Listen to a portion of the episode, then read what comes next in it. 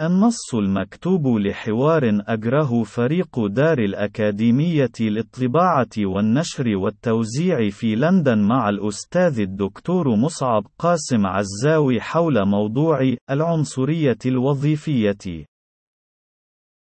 فريق دار الأكاديمية، هل تعتقد بأن العنصرية تمثل المحرك الأساسي في نظم علاقات الشمال الغني بالجنوب المفقر على المستوى الكوني؟ مصعب قاسم عزاوي أعتقد أن المحرك الأساسي في نظم تلك العلاقات هو نمط هيمنة الأقوياء على المستضعفين في نسق اقتصادي رأسمالي بربري وحشي يفصح عن نفسه عيانيا في نموذج العلاقات التي تحكم الإمبريالية كنهج سياسي واقتصادي واجتماعي ينظم ويؤسس لتلك الهيمنة ويسعى دائما لتوطيد تحديدها وترسيخ مفاعيلها.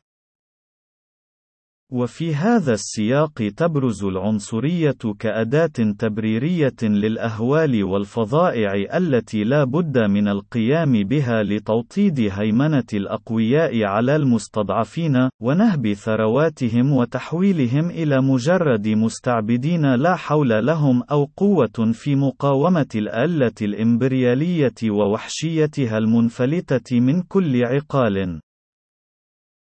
ويبرز الفعل التبريري الذي تقوم به العنصرية في سياق الرأسمالية المتوحشة المعولمة بكونه الأداة اللازمة والتي لا بد منها لكي يستطيع ممثل الإمبريالية عقلنة واستبطان سلوكهم الوحشي تجاه أولئك البشر الأخرين دون الانزلاق في مهاوي انخفاض مستوى تقدير الذات لما تقوم به من أفعال وحشية. وحشية، حيث تمثل العنصرية الحل السحري الذي لا بد من استنباطه لتبرير تلك الوحشية تجاه آخرين، يتم نزع الصفات الإنسانية عنهم، وذلك لأي أسباب اعتباطية اتفاقية يمكن أن تكون لون بشرتهم، أو إعاقة في جسدهم، أو مرجعيتهم الدينية، أو توجهاتهم الفكرية، أو حتى لكنة بلدهم أو المنطقة الجغرافية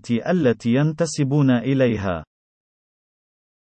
وعلى الرغم من أن العنصرية أكثر التصاقًا بالتمييز بين البشر على أساس لون بشرتهم، فإن ذلك يمكن أن يتخذ أشكالًا وحشية أخرى، كما كان في حالة التبرير التاريخي للآلية الوحشية التي تعامل بها الإنجليز مع شعب جزيرة إيرلندا، والتي كانت أول مستعمرة استعمرها الإنجليز في مطلع القرن الثالث عشر عشر كفاتحة رحلتهم الاستعمارية الاستيطانية الإمبريالية الطويلة، وهو التبرير التلفيقي الذي كان مفاده بأن الإيرلنديين شعب متخلف، وعرق أخرى، وهو ما ينزع عنهم صفة الإنسانية، وهو ما يبرر إلزام المزارعين الإيرلنديين بتصدير البطاطا إلى إنجلترا وهي المحصول الغذائي شبه الأوحد في إيرلندا بين الأعوام 1846 و 1849 على الرغم من تدني مستويات الإنتاج خلال تلك الفترة لمستويات مهولة، إذ أن ذلك يتسق مع اشتراطات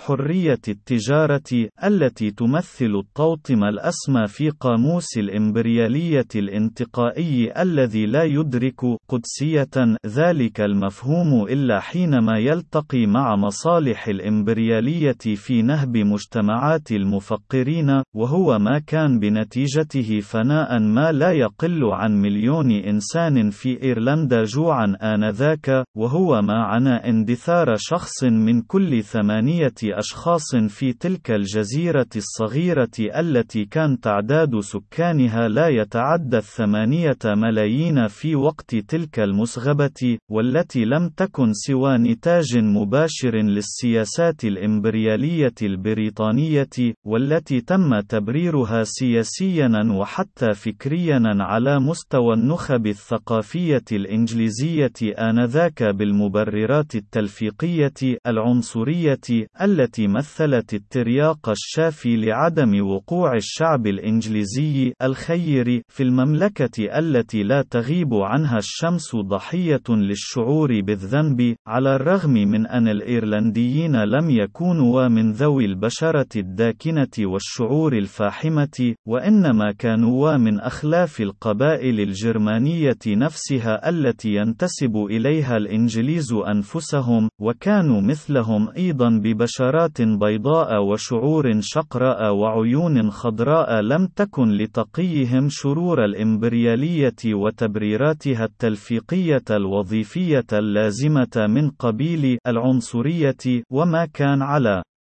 شاكلتها.